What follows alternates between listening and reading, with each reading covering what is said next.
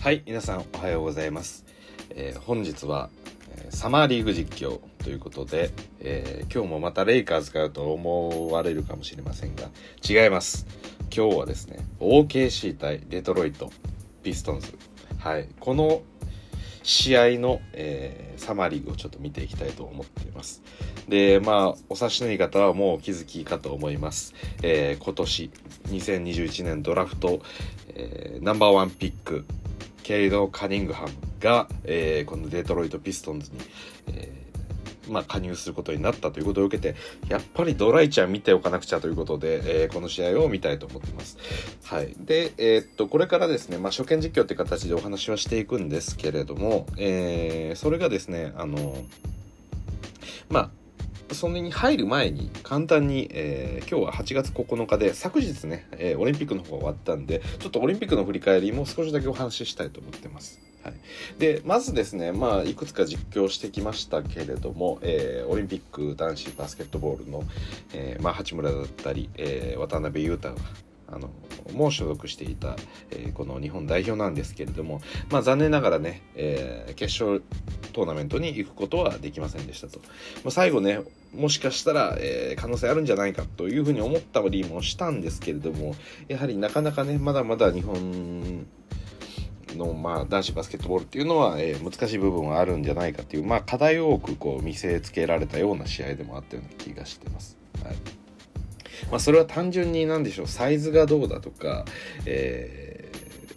ー、まあいわゆるもうもう日本人アジア人とその白人黒人とのその体型だったりとか、え、まあそういう瞬発力みたいなところのお話もそうなんですけれども、まあ、それ以外の部分でもやはりこう戦術的な部分だったりですとか、えーまあ、単純にその周到力の差もそうですし、まあ、判断もそうですし、えー、なんでしょうかね、まあ、いろんな部分でこうまだまだこう成長の余地があるなって思わされたような、まあ、そういうオリンピックの試合であったかと思います。ただもちろん一応まあ、言わなくても分かると思うんですがやっぱり今回の、日本代表というのは過去間違いなく最強に強かったですし、えーまあ、今後こう楽しみさせるというか、まあ、ここまで、えーまあ、ある程度戦えるってなってきたところでじゃあどういうところを改善していくのかっていうのがこう見えてくるような、まあ、そんな試合でもあったと思うんでやっぱりこのオリンピック結果としてメダルだったりとか決勝に進むことはできなかったんですが、まあうん、今後こうね日本のバスケットの未来が明るいっていうことを見せてくれたような、まあ、そんな試合だったというふうに思ってます。はいで、え、っと、これまで私は、あの、女子については全く言及はしていなかったんですが、実は、あの、女子バスケットに関しても、えー、オリンピック試合を一応見てまして、一応どころかね、もう大熱狂していたんですけれども、裏で。はい。ただまあ、NBA チャンネルってこともあって、さすがに女子バスケットあまりにも関係がないんじゃないかな、なんて思いながら、えー、っていうのとあとはまあこう実況するようなタイミングがなかったんでまあお話しすることはなかったんですけれどもやっぱりすごいですね女子本当に。あのー、先ほどこうなんでしょう日本のこのサイズみたいなお話ちょっとしたんですけど、えー、でしょうかね。まあいわゆるこう身体能力だったりそのサイズの部分で劣ってるからこうチーム力によって、えー、勝利をまあ、日本は狙い狙いに行くみたいなお話って、まあ、正直あのバスケットに限らずですねチームスポーツ、まあ、国際試合になると全てそういう話ってやっぱり出てきますよね。あのー、まあ、サッカーにしろ、えー、野球にしろ何でもそうだと思うんですが結局のところやっぱりこのアジア人は白人だったり黒人に対してこのそもそもこのパワーだったり、えー、その敏捷性だったりとか、えまあ、もちろんそのサイズですよね。身長が高いだったり腕が長いだったりとか、まあ、そういったところ、え基本的にやっぱりアジア人は人種としては、えスポーツっていう範囲の中に入ってしまうと、えちょっとどうしても劣る部分が出,、まあ、出てしまうと。はい、でそれをチーム力で補おうっていうのが、まあ、やっぱりどの日本の代表どのスポーツにおいてもやっぱりそういうことは言うんですが、はい、ただ正直ね今回のその先ほどバスケットの話男子バスケットの話でも言ったんですけど、まあ、それ以外の部分全て含めてもあの、まあ、逆に勝ってた部分はどこだったんだみたいなところであのまあ、そういうことも考えてしまうぐらい、えー、まあいろんなところで大きな差があったんですがこの女子バスケットに関しては本当にあの、まあ、日本人が、えー、まあ、イメージする、サイズを補うためのチームバスケットチームプレーみたいなところを本気で取り組んだチームなんだなっていうところがえ私はすごく素晴らしかったところだなと思ってまして。で、えー、さらにもっと残酷なことを言ってしまうと、まあ、正直なところこうサイズだったり、えー、まあ、そもそもパワーが日本人は劣ってる分チーム力で戦うって言いながらもじゃあ他の国がチーム力がないのかっていうと全然そういうわけではなくて別に何でしょうね。まあもともとのそのスポーツにをする上でやっぱりこの劣ってしまう部分、まあ、それだけだともうあまりにも夢も希望もないので、えー、チーム力で何とかするっていうのはまあそういう言い方にはなってしまうんですがただ他のチームのチーム力っていうのもあの別に低いわけでもないですしなんなら日本よりも高いことだってあるしっていうことでなかなかねそのチーム力って一言では言うんですけどそのチームとして本当にもう勝利まあ、先ほど言ったようなこの、まあ、マイナスの側面を全部補って勝ち切るぐらいの強烈なチーム力っていうのはやはりどの競技を見てもなかなか作り出せないもんですが、えー、この日本のバスケットボール女子に関してはあのかなり高いレベルの、えー、チームとしての動きを一つ見せれたんじゃないかなというふうに感じてます、ね。でやっぱりあのまあ、バスケットこう見られてる方だったらまあわかるかと思いますが、まあ、ここ数年だったりの中で、まあ、大きなトレンドとしてスリーポイントが、えー、増えてます、まあ、指導数自体が増えてますと。はい、であの、まあ、NBA でいうとステフィン・カリーみたいな、えー、スリーポイントシューターの登場もあって、えー、まあ昔のねそれこそ15年前20年前の NBA 見ていただくと分かりますけれども、えー、まあみんなねこうスリーポイントラインの中にいるんですよね。今の NBA とか見ていて基本的にはやっぱりコーナーに、えーまあ、右サイド左サイド両サイドのこのコーナーに、えー、オフェンスのプレーを1人置いてたり1人ずつ置いてたりだとか、はい、そのスペースの考え方からしても、えー、まあ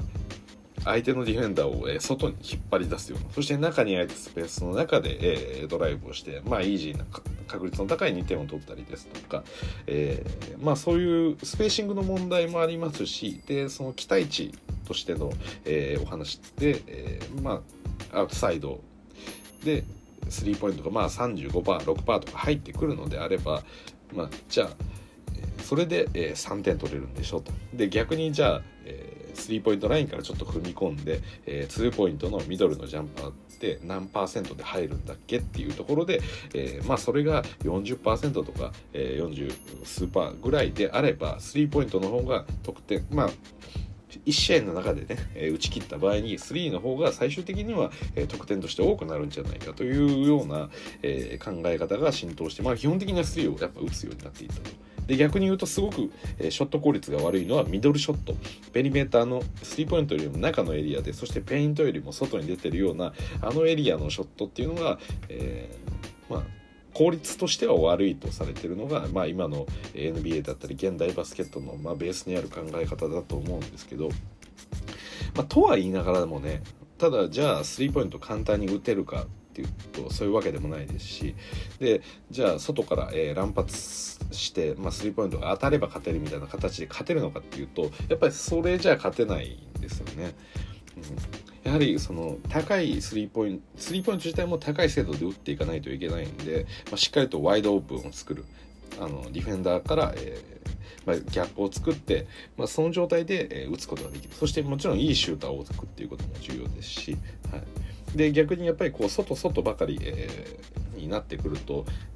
やはりこうね相手のディフェンダーも、えー、すごくその外をケアしたようなそういった、えー、張り付いたディフェンスをしてくるので、えー、なかなか簡単にスリーを打つことができなくなってくると。でやっぱりそうなってくると、えー、中に対して仕掛けて、えまあ、相手のディフェンダーたちが、え、インサイドにこう収縮していくような動きも作らなくちゃいけないか、まあ、そういう外と中っていうような形で、えー、基本的には、えーやっていこうとしながらもですねあんまりうまくいかなかったりですとかで特にあのクラッチタイムとかに入ってくるとえー、かなりこうインサイド収縮したりしつつもそして外に対しても、えー、追いついてくっていうような、まあ、高いディフェンスの能力を持っている、相手と当たれば、え簡単に中も外も打たせてくれないっていう状況になってきてでやはりそこで、ミドルショットを選択していくっていうようなケースが増えてくると、はい。まあ、そんな形には現代バスケットはなってると思うんですけれどもまあ、その中でも、えーまあ、ヒューストン・ロケッツというか、えー、マイク・ダントーニがですね、あの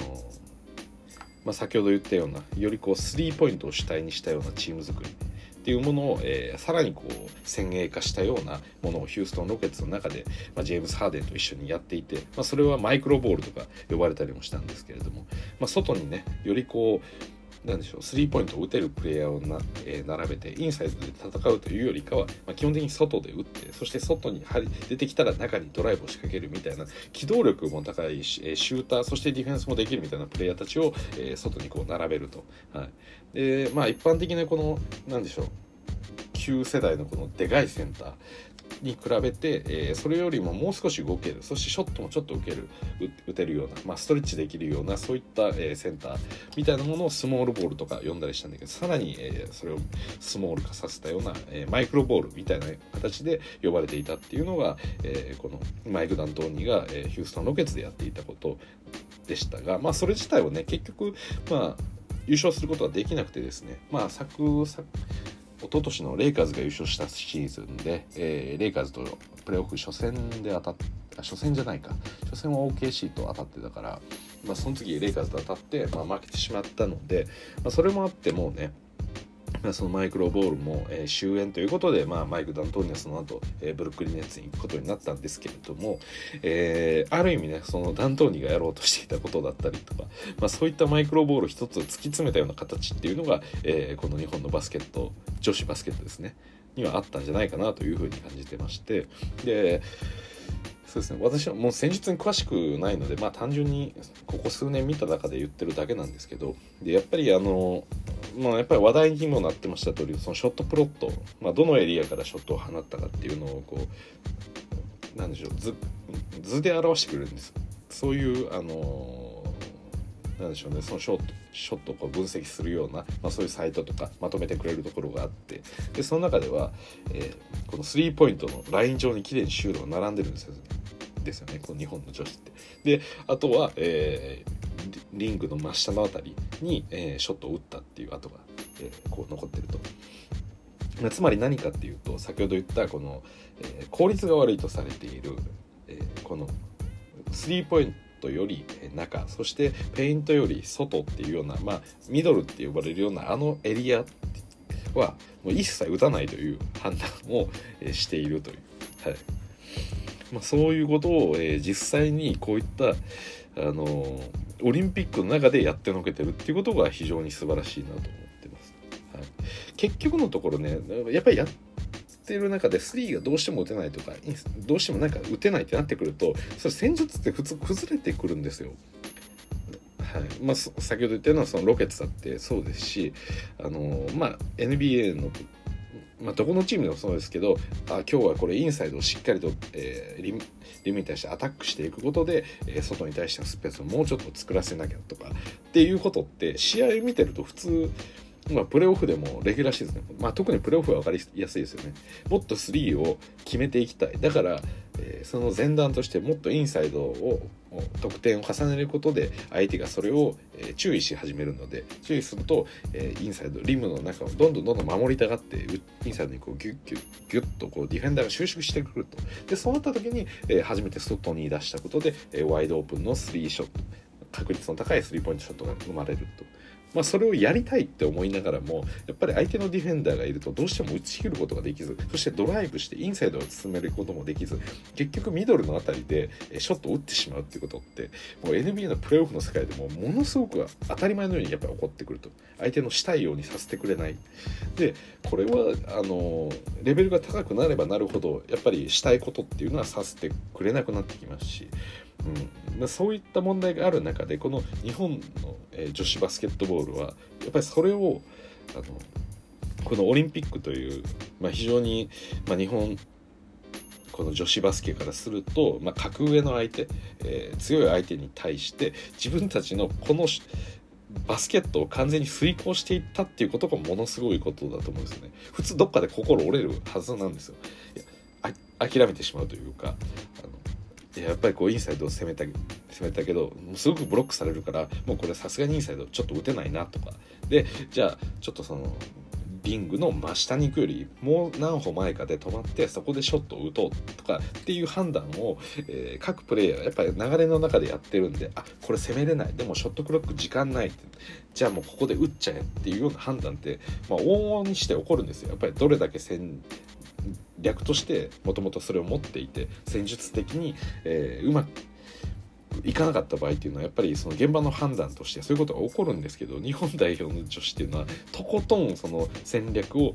えー、遂行しようっていう意思がやっぱり強くてでもちろんそのブロックもされるんですけれどもやっぱりそれも懲りずにやりますしでやっぱり懲りずに何度も何度もやって結局ダメだっていう形ではなくてそれをあの現場レベルの中で何とかしてその任務を遂行させようっていうための工夫があったりだとかそういうことを、えー、現場レベルでこうやれるプレイヤーなんだなっていうことでそこにこう感服しましたよね。はいまあ、本当に何にとっても素晴らしかったんですけどっぱ一番驚愕すべきはやっぱそこだと思いますね。結局そのフランスの代フランス代表との一戦だったりとかアメリカ代表との一戦っていう中でも基本的にその、えー、先ほど言ったようなもう外か中かっていうような、えー、日本代表のやり方っていうのは、えー、一番厳しい苦しい時間帯でもやっぱりそれを貫こうとし続けていったっていうのは、うん、もう何でしょうねものすごいことだと思いますね。はい覚悟が全く違うというかで本当にそれを実現できなきゃ勝てないっていうことを、えー、とことん何でしょうねこう骨身に染みてるというか、はい、ここであの何でしょう目の前のこの1本のショットもちろんそのミドルから放って、え、決まらなかったっていうことがあるかもしれませんし決まった運よく決まったっていうプレーもやっぱ出てくると思うんですよ。はいまあ、別にそれはあってもいいですしもしかしたらそのまま2点の効率かえミドルの、えー、例えばジャンパーとかで2点の2点2点で取っていっても勝てるんじゃないかっていうような、えー、判断もあると思うんですがただそこはもうずっと崩れずに、えー、最後の最後まで、えこの日本代表のやり方っていうものを本当につなぎ通したっていうこれをやらないと体育館として勝てないんだと。そして自分たちのアイデンティティはこれなんだっていうようなところを、えー、まあ、それをある意味なんでしょうね、まあ、正直試合第4クォーターとか、え、時間がなくなっていくにつれてもう勝利が難しいっていうような時間帯にもなってきてしまったんですけれどもやっぱりその中でも自分たちのやってきたことそして自分たちができる最高のことっていうのを、え、こう表現し続けてたっていうようなうんまあ、そんな風になんか見えてきてあの単純な勝ち負けじゃない世界にまで最後は行ったなっていう。もともとやっぱり本当に本気で優勝を狙いに来てるからこそこの戦略を完全に遂行することっていうのが、えー、どうしてもえー、もうマストなことであるということから、まあ、そのためのトレーニングだったりですとかその、えーまあ、実際のこのまあ、ゲームが開始してからそれを遂行していたというところはあるんですけれどもまあそれを信じて信じてやり続けてきた結果もう勝利が手から離れてしまったと、まあ、その中でもまだこう自分たちの信じていたことをやり続けたっていうのはもうもうなんか精神性としてかなりこう高いところまでやってきたんだなっていうようなことで私は何かこう見ててね熱い思いが、えー、こう持ちましたね。で単純にこの、まあ、チームがいいですよっていうお話、なんかそのシンプルにあんましてほしくないというか、えー、まあ、日本の女子バスケットはこうやっぱりそれこそねアメリカの選手とかと比べるとすごい身長差があってまあ速さっていうところでも、えー、まあ、アメリカとかでかいけど速いとかもやっぱありますしっていう中で、うん、そのサイズが小さい分スピードそしてチームプレーで相手を勝利だみたいな言ってしまえば簡単なんですけどそう簡単じゃないことを、えー、やってきてると。でそれこそ先ほどね、えー、なんですかヒューストン・ロケッツの話とかもしましたけどヒューストン・ロケッツとか言っても、ま、マイクロボールですけどその日本の女子とアメリカの女子の、えー、代表選手ほとんど身長差はないんで言ってもそうなんですよ。だからそれであってもこうなかなかねこのそもそもの体格だったりとかそういうところがまだ比較的近しいような、えチーム同士の争いでも、え先ほど言ったようなスリーポイントに、えこう集中するだったりとか、え、この何でしょうねスリー打つか、まあ、リムの下だけで得点するかみたいなところ、まあ、それをやりきることっていうのは、まあ、NBA プレイヤーレベルでも難しいことを、まあ、日本の女子は、えー、やってのけたっていうのはもう本当にすごいことだなと思ってます、はい、ちょっと気合が違いますよね全く別にあの男子を全く卑下するわけではないんですけどやっぱり八村だったり渡辺とか、えー、あと馬場も海外組ですしまあやはりこの練習する期間が短かったとかはやっぱりあるんで、まあ、それはあのあれなんですけどやっぱりこのオリンピックの中でこのなんでしょう高められるところ、まあ、先ほども言いましたけれども別にサイズが小さいからって言ってチーム力が高いわけではないんでチーム力は別に他のチームだって他の国だってやれるんでっていう中でももうそこしかないっていうところで、えー、戦略的なところそしてチームとしての連動っていうところにもう全てをつぎ込んできたっていう、うん、まあだから陸上とかでもよくありますよね。リレーとかでやっぱりこう 100m の速さはかなわないからそのバトンパスのところを極めてそこで、えー、タイムを大幅に、えー、削減して、えー、なんとか勝利を狙うっていうような、まあ、そういうのにも近しいですよね。でそれもそうですしやっぱりディフェンスとかもめちゃくちゃ素晴らしくてもう何でしょうかね。あの本当にまあ、そもそものオフェンスの話もそうなんですけどあの1対1でそのギャップをやっぱ作り出しづらいんですよね。あの NBA とか見てると分かりますけど、まあ、特に男子の方がケビン・デュラントとかもそうですし、えーまあ、カイリー・アービングみたいなプレイヤーもそうですし、えー、1対1の中で、まあ、自分でもうそこでギャップを即作ってショットを打てるでカイリーとかも、えー、そこでギャップを作れるでハーデンもギャップを作れるとかまあ、1対1でそもそも勝てるっていうものがあってでそれを起点にこうギャップを広げていくっていうような、まあ、そういうようなプレースタイルっていうのはやっぱりあのあるかと思うんです。やっぱりバスケットっ一番うまくて一番効率がいいやつを、えー、一番打たせるような形が、まあ、やっぱりベストだと思いますしでそれによってその選手以外の選手が、えー、ワイドオープンになって、えー、フリーで打つことができてできるのであればさらに、えー、その選手がもともと素晴らしい選手じゃなくても、まあ、ドフリーで打てるのであれば確率的には高いものになっていくとか、まあ、そういうところがあって、えー、やっていきますけれどもやはりこう日本人の、えー日本人女子が1人で相手ディフェンダーに対して大きなギャップを作り出すっていうことはやっぱり難しいのでじゃあそれをどういうふうにやるかっていうのがやっぱりそのオフボールでの、えー、合わせみたいなところだったり、えー、まあなんでしょうねそもそものそのギャップを作り出していくっていうところが、えーまあ、ハンドオフだったりっていうところからスタートしていく。でなんとかなんとか、えー、自分がドライブした時に相手も合わせてカットで飛び込んでくる。そこに対して合わせるだったりパスだったりっていうことでオフェンスでも基本的にめちゃくちゃ走り回るんですよね。日本の女子バスケット。でかつディフェンスにおいても同じで先ほど言ったように逆に今度日本女子の場合は1対1になると、え、相手に負けてしまうんですよね、まあ、単純に相手がでかいですし、うん、やっぱり上からショット打たれてしまうんでまあ、よりこう強くプレッシャーをかける必要があると。特にこうリング下なんていうのは、えー、かなりイージーに決められてしまうのでそこはもう2人でも、えー、必ず、えー、体を当てにいって、え、そのボールを離させるっていうことを、え、必ずやると。はい、なんでディフェンスでも常にこうダブルチームをしたりですとか、えー、まあ後半ぐらいに行けば行くほどですがフルコートでプレスをかけたり。もう本当に相手のこのエンドラインの位置からですねボールを入れるそこからもうフルコートでプレスが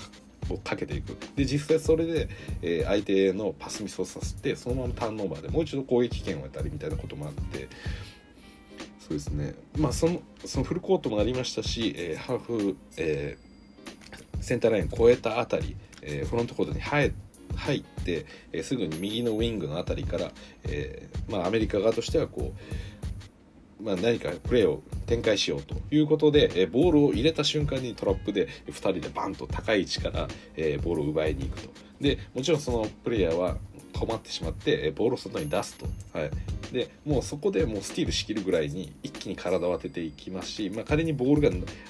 あのまあ、パスが通ってしまった時にも、えそこから ダッシュで戻って、えー、なんていうかこうそのローテーションしていって、まあ、ボールが逃げた方と、えー、逆サイドのっていうのはあのキックとパスというかスキップパスが通りににくいところをまあ、優先度を落としながらこうローテーションしてなんか守っていくみたいな。もうひたすら走るんですよねそれも。だからまあもちろんこの、えー、町田選手の、えー、アシストだったりですとかまあ非常にトピックとしてはこうねえー、まあ面白いものはあったんですけれどもあのまあ話題になりやすいというかですね。まあそういうものはありましたしで実際えー、フィバーが選んだのかな、えー、このオリンピックでの、えー、まあオール、まあ、オール、えー、オール NBA チームみたいなものですけど NBA じゃないんで、えー、オールオリンピックチームみたいな感じで、えー、5人をこう選択してくれる各国から、えーまあ、それぞれのポジションごとに、えー、一番いいプレイヤーを、えー、集めた場合じゃあオリンピック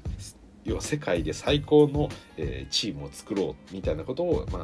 えー、やった中でそのポイントガードにその町田選手が入っていたと、うん、これめちゃくちゃすごいことですけど、まあ、アシスト自体ね18アシストで、えーまあ、オリンピックレコードですよね確か。はいまあ、1選手が、えーまあ、1つの試合の中で、えー、最多のアシスト数を記録したのがこの町田選手だったと。まあ、ということもあって、まあ、芦田選手自体もねこうドライブでもスピードでも相手を抜き去ったりですとか、えかなりこの難しい体勢でも、え、レイアップを決めていく、まあ、何度もねブロックが食らってしまったんですけどそれでもねやっぱり次こうどういうふうに、えー、なんでしょうリムの下で、えー、ショット決めていくのか、まあ、単純なレイアップは全部弾かれてしまうのであの本当に難しいですよね単純なレイアップみたいな感じでタイミングをずらして、えー、フローターみたいな感じにで難しいショットわざわざ選択してるんですけどそれでもブロックされてしまうんですよね。はい、それはあまりにもその身長とウィングスパンが違いすぎてまあ、日本人側からしたらこうレイアップで飛び上がってる時に、えー、まあ、本来こう最高到達点みたいなところでホイッとこうボールを置いてくるイメージですけど、まあ、それをやると普通にそこにブロックを食らってしまうんで飛び上がってレイアップして到達点離さず落ちてきたぐらいのところとかでホイッと投げると。ただ、えー、その時点でアメリカの選手が先に着地をしていったとしても手が届いちゃうんですよね結局、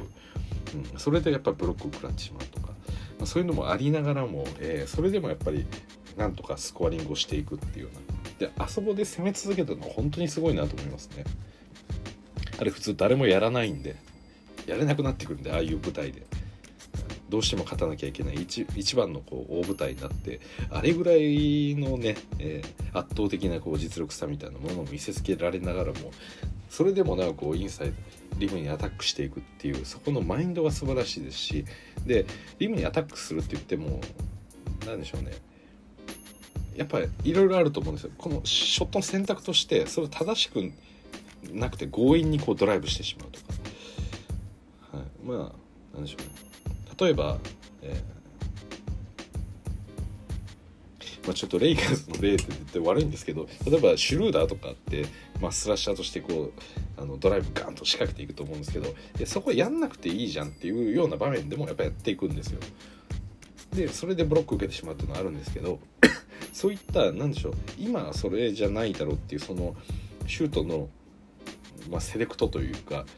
っていうところで見てもやっぱり日本にとってはそのドライブっていうのは確実に必要な場面でやっぱりやってたやってたなと思いますしうん、でもやっぱりそれでも守りきれるっていうのが、えー、アメリカ側にあったんであの、まあ、日本としてはねそのドライブとかしていったりですとか、まあ、ポストしていく中で相手のこのダブルチームとかで、ま、ギャップを作れればいいなっていうふうに思ってたんですがそもそものやっぱりこのディフェンス力の高さもう先ほど言ったようなその腕の長さもそうですし、まあ、ブロックの、まあ、センスとしてもそうですし、えー、まあ、しっかりとついてくるっていうところもあったんで、まあ、日本が頑張ってねオフボール走り回ってそこでどこかでフリーが、まあ、ギャップができてちょっとちょっとはあのショット打てるだろうと思ってたんですけどそれもねそこまで開けてもらえないぐらいアメリカのディフェンスもやっぱり良かったんで。やっぱり最終的にこの1対1の個の中である程度打開していかなきゃいけないっていうのが日本に対してやっぱりこう突きつけられてしまった部分があったんでそれをまあ一番日本としてはやりたくなかったところですよねそれを。まあ、チームの中で、えー、なんでしょう1対2になったりとか2対1になったりだとか、まあ、そこによって生まれたそのギャップをついていくみたいなことはやれれば、まあ、多少のねこう何でしょう1でしょうこのサイズだったりとか、えー、それぞれのこの劣ってる部分っていうのをこうまあでしょううまくねそこを疲れずにやれたと思うんですがやっぱりどこまでいってもアメリカのその個としての強さっていうのが、えー、突きつけられてしまったっていうのはあったかと思って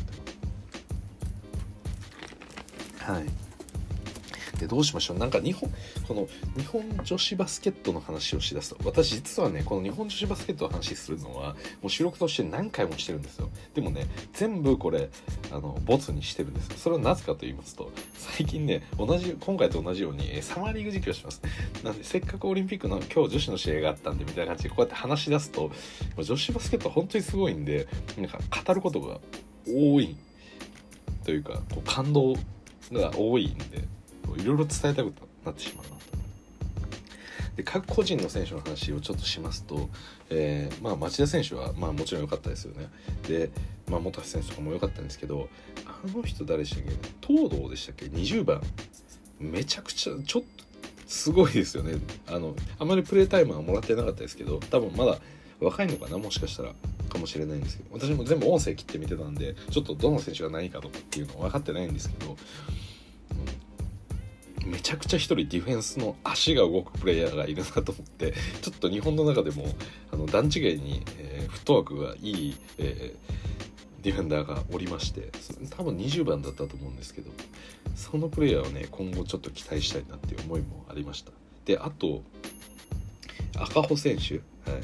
ちょっとアメリカのね、え決勝戦ではそこまでこう大きな活躍っていうのを見られなかったんですけども、えフランス戦だったりですとか、まあ、それまでの戦いの中で、えー、まあ、町田選手との、えー、まあ、合わせ、まあ、2人での、えー、一つこのプレーみたいなところは、えかなりこう強力だなっていうふうに見てたんで、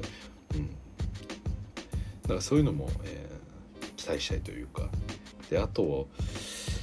長岡さん。長岡さんとかも、えー、長岡選手も、えー、そのやっぱりこのトラップで、えー、ディフェンスとしてダブルチームガンと行く時にすごいいいこう当たりというかタイミングとかもすごくいいんですよね。で本当に何でしょうトラップでやっぱりダブルチームにガンと行く時とかってあのやっぱりこちらとしては、えー、2人で抑えにいってるんで、まあ、相手側にはこうしょ。ある意味どこかで、えー、数的優位を生んじゃってる、うん、じゃないですか。ここで1対2になってるんでじゃあそれ以外のプレイヤー1人余ってるわけですよね。まあ、だからこそ、えー、やったからには、まあ、相手に簡単にボールを出されちゃいけないっていう。ボールを出させる場所も、えー、ちゃんと考えなきゃいけないですしもちろんボールを取りに行くとかっていうのが一番いいことですけどそれを、え出された時にでも、まあ、そこから簡単に出されてパンパンとボールが回ってドフリーの人間がショット打つっていうようなこともやっぱり抑えなきゃいけない中で、うん、その気合を感じましたよね。ここで私が行くんだからもうここで完全にもうシャットダウンさせるぐらいの勢いでガツンといってたの。まあちょっと一回ファール取られたけど確かあったんですけどいやそれぐらいやっぱいるよっていう。気合が違いましたねあれは。やっぱあ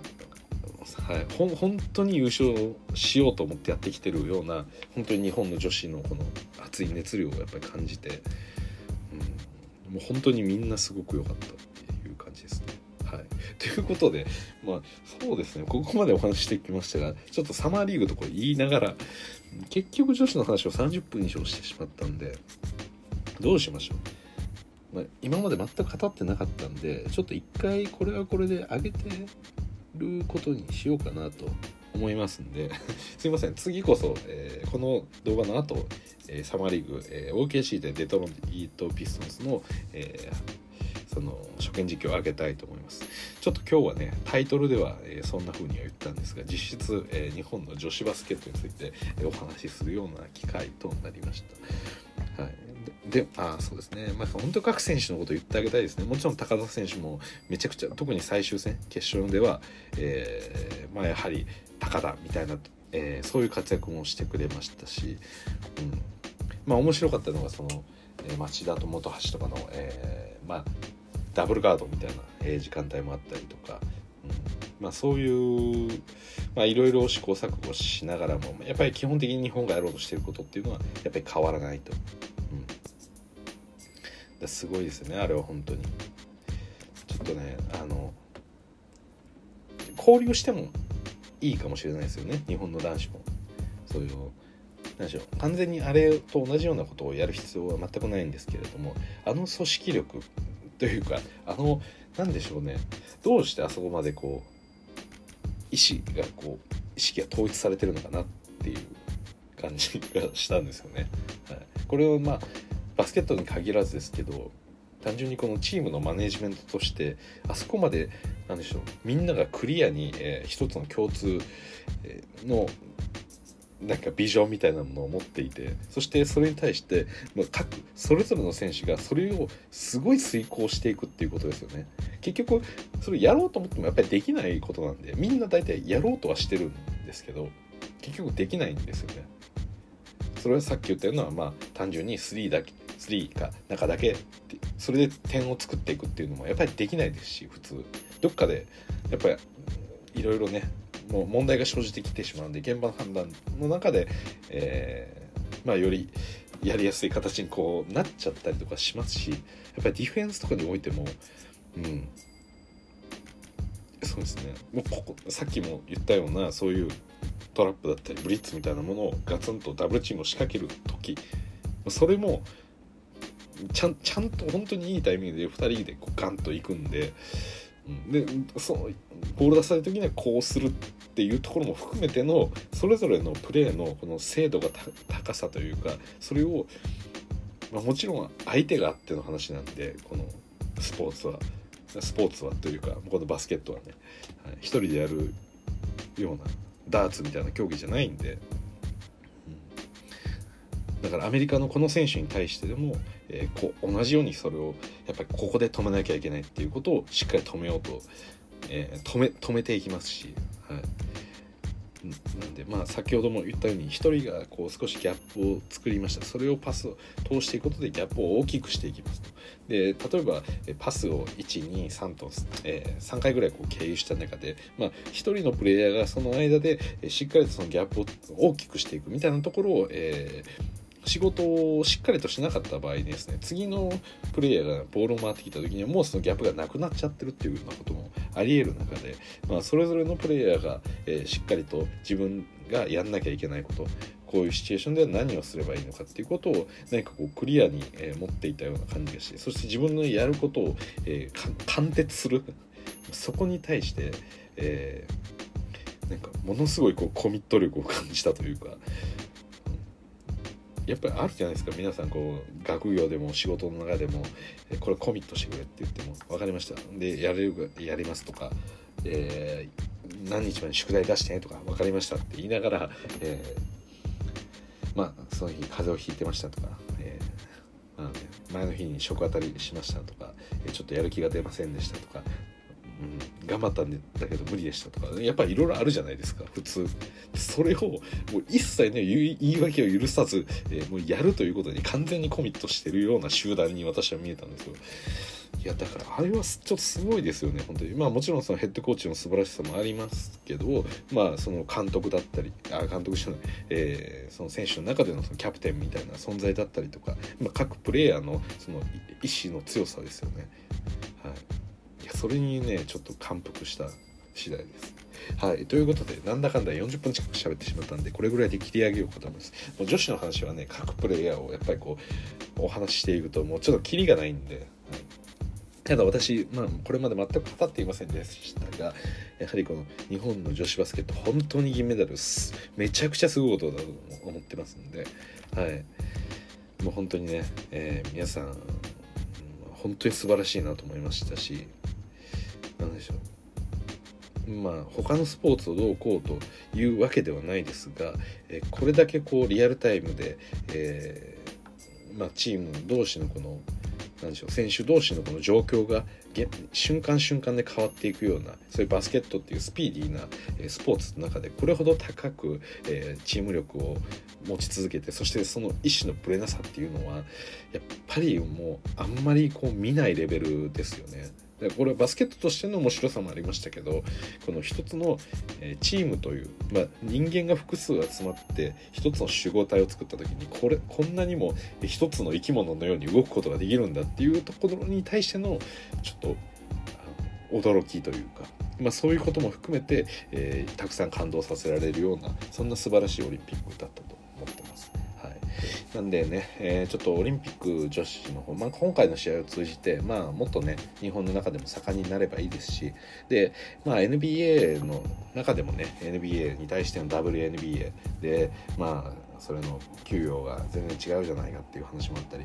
もっとこのね、えー女子スポーツっていうのも、えー、盛り上げていきたいというのも、えー、もう亡くなってしまったあのコービー・ブライアントも娘のジージーが、えー、WNBA を目指す中で、まあ、そのために、えー、女子バスケットの、えー、まあ、何でしょう普及というか、まあ、盛り上げるような、まあ、そういうこともしてましたし、はい、まあでもね本当にその女子バスケットの面白さっていうのはあると思いますね。私は少なくとも、ちょっと語弊はあるかもしれませんが今回のオリンピックにおいてのこの女子バスケッ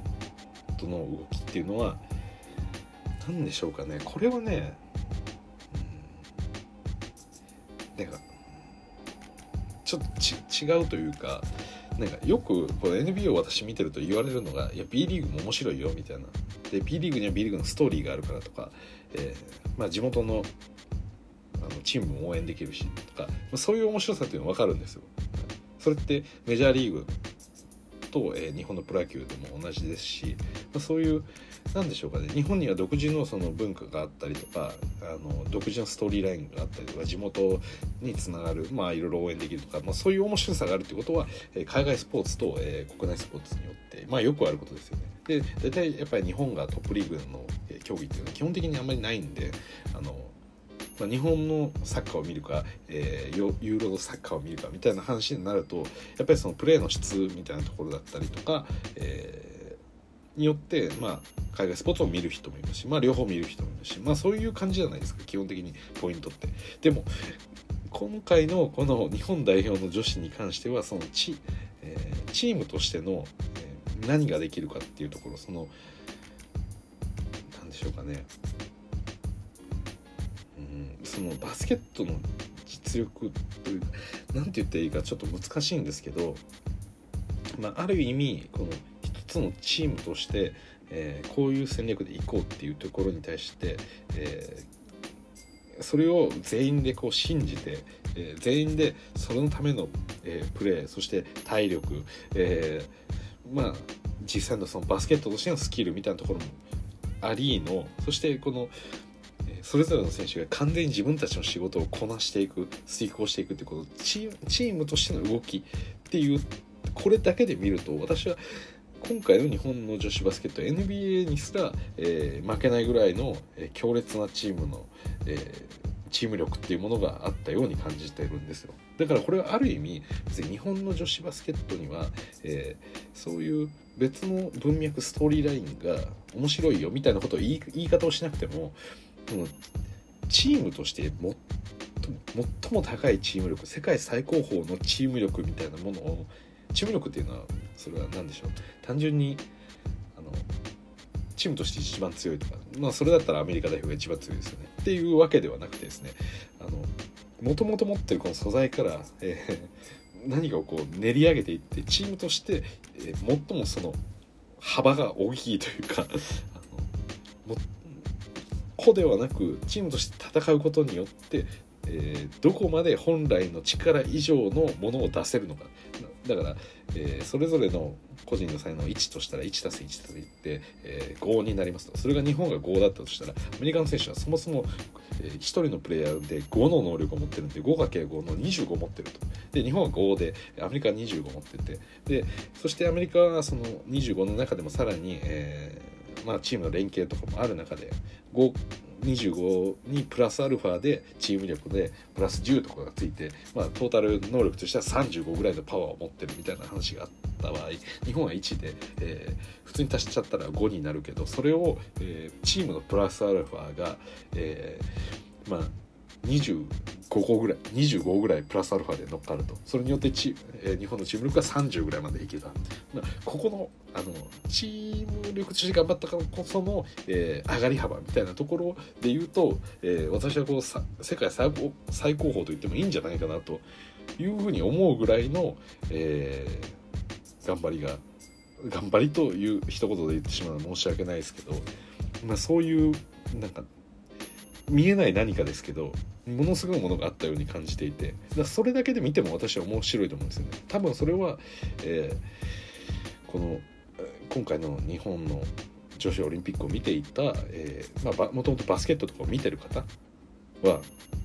まあ、非常にそういうのを感じるんじゃないかなという気がしますね。もちろんやっぱバスケットを見てなんか今回初めて見たっていうだけであれば、まあ、そこまでこうなんか強い思いも抱かないかもしれないんですけどやっぱりこうねチームのフィットがどうだとか、まあ、いろいろこう NBA まさに先日私こうフリーエージェントの話とかしてる中でそういうこともケミストリーがどうだとかって言ってるわけじゃないですか。いやもうそれで言うとはっきり言ってレベ次元が違うレベルで日本にはあると思いますね。日本女子に関しては。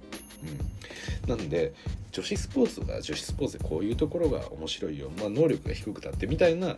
何でしょう。なんか、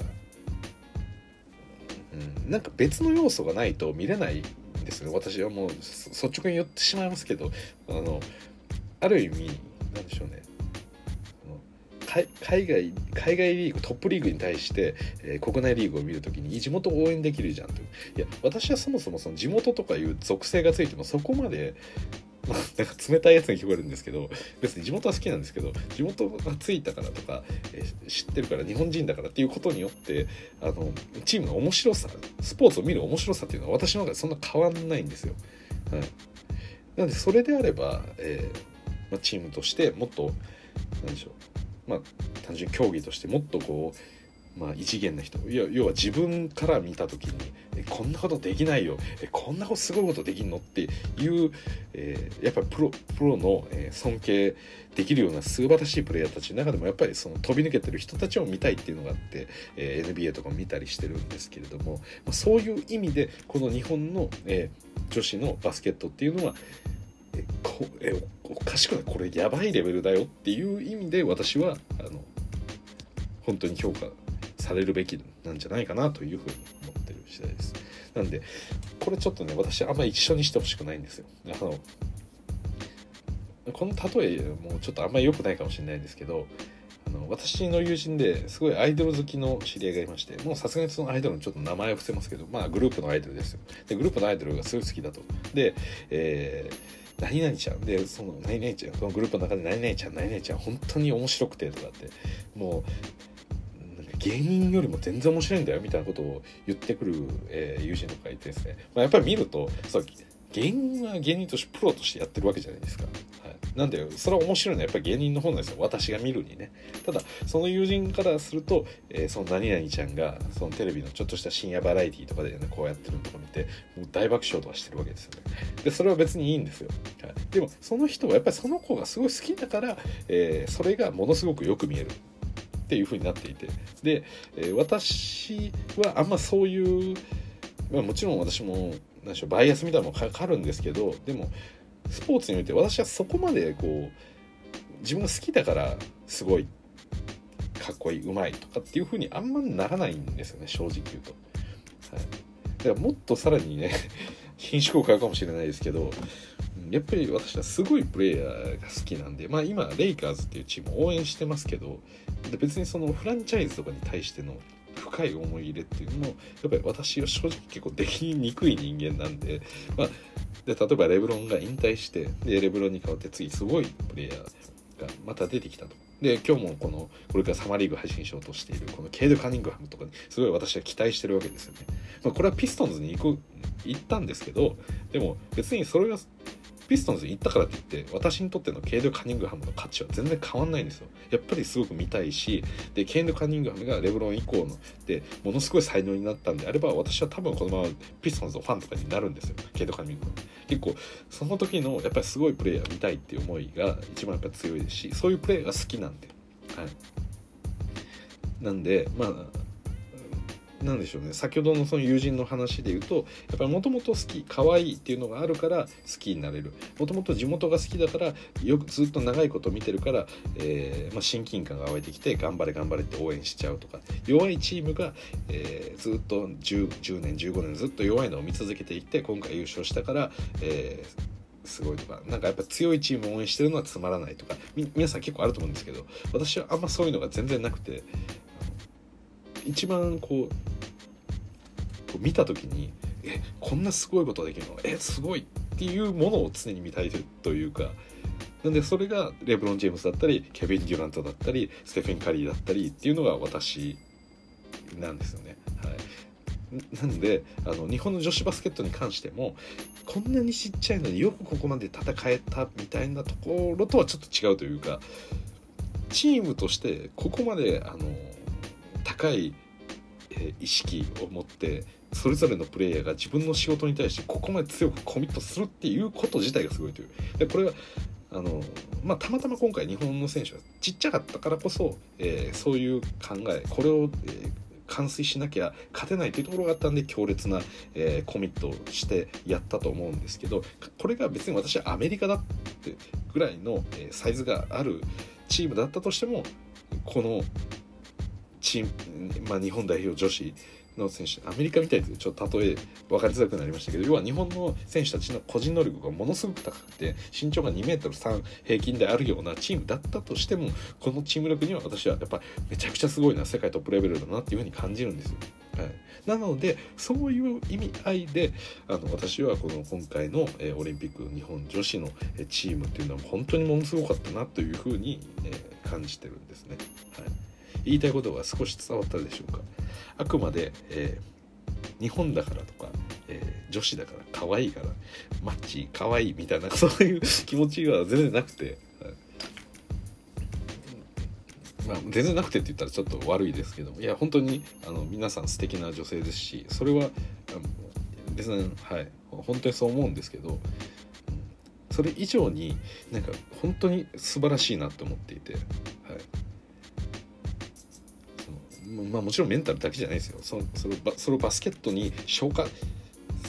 バスケットで表現したっていう、まあ、本人たちはさ表現しようっていう意思はなかったかもしれないですけど、まあ、それが私からすると、まあ、すごく素晴らしかったんで、まあ、非常に思いは強くありますね。はいなんでまあ今回ね、えー、男子バスケットも、えー、八村渡辺そして馬場雄大という海外勢が入ったことで、まあ、かつてないぐらい強い日本もありましたしそして、えー、日本の女子では、えー、なんと金メダルを獲得するっていうようなこともあって、まあ、本当にねこの NBA を、まあ、今まで見てよかったなと思いましたね。まあ、あの今回やっぱりこうバスケットに対して楽しくやっぱり見れるんで、はいまあ、今まで NBA をやっぱり見てない人とかからすると。NBA、まあ、B リーグもそうですしバスケットっていうものを見てない人からするとやっぱり今回のバスケットもまあ楽しいっていう思いもありながらもやっぱりやっぱり弱いのかっていう結論というかまあ私のこの親とかもねあのそういう感じで、はい、やっぱ日本日本はちっちゃいからダメだよねみたいなそれで一言で終わっちゃうみたいなこととかやっぱあるんですよね。はい、なんでまあこう NBA を見たりね、えー、そして、まあ、B リーグはほとんど基本的にはあまり見る気が決勝ぐらいはちょっと見たりもしたんですけど、うん、あまり時間的にもどうしても見れない部分もあったりとかしてまあ率直に NBA が私が好きですし、うん、そういうのを見たりもする中ででもその世界レベルの試合を見てるからこそ、えー、ある意味今のこの日本っていう男子の強さ素晴らしさっていうものも分かりますしあのこの日本の女子がいかに、え優れているかっていうところにもいいポイントっていうのもいくつもいくつも言うことがやっぱりできると思うんであの、まあ、別に本人たちが全く望んでないと思うんですけど私の個人的な使命感としてあのいや本当にこれがすごいんだよっていうことを、えー、私の、まあ、あくまで見解ですけど、まあ、バスケットにも全然詳しくない私が言うんですけどいやでも本当にすごいことなんだよこれはっていう、いうことを、えー、伝えておきたいという気持ちが、えー、溢れてしまっていつもこれぐらい喋ってしまうんであれ今日最初話し始めたのがあのそうですねこのサマーリーグだって言ったんですけど、まあ、話し出すと毎度こうなっちゃうんですよね日本女子の話をするとそして私もその詳しい人間じゃないんでうまくこう言語化できないですしうまくこう論理的に話すことができないんであの結局話が長くなってしまったりとかこう雰囲気を伝えるようなムードとして伝われば伝わってくれぐらいの気持ちでこう話すんであのすごく話が長くなってしまうっていうところがあります。はい、ということでさすがにこれでそろそろ終わりにします。はい、ということでね本当に皆さん、えー、日本男子日本女子まあ、特に日本女子ですね、えー、メダル獲得おめでとうございます。そして、えー、男子バスケットの方もですねあの今回女子の試合見て多分めちゃくちゃこう熱い気持ちになったと思うんですよ。でこれから、えー、まあおそらくこの日本の女子バスケットの中からこう WNBA に行くようなプレイヤーもやっぱりだって銀メダル取ったチームからやっぱ行かないのはおかしいんで、まあ、それはそれこそ町田選手とかが行くことになるかもしれませんしそうなってくると、いろいろとこうパイプも出てきてよりこうのまあ、日本女子のプレイヤーが、えー、さらにそういった、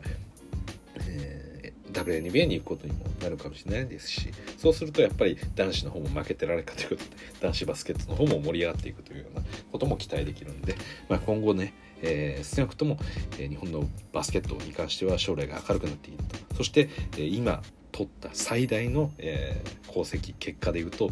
東京オリンピックでの銀メダルと。はいこれ以上ないですよね。はい、ということで、えー、ここまでお聴きいただきどうもありがとうございました。えー、またすぐこの動画の後にですね 次こそ本当に OKC 対デトロイト・ピストンズのサマーリーグ実況を上げたいと思います。それもちょっと聞いてみてください。ということで、えここまでありがとうございました。それじゃあまた。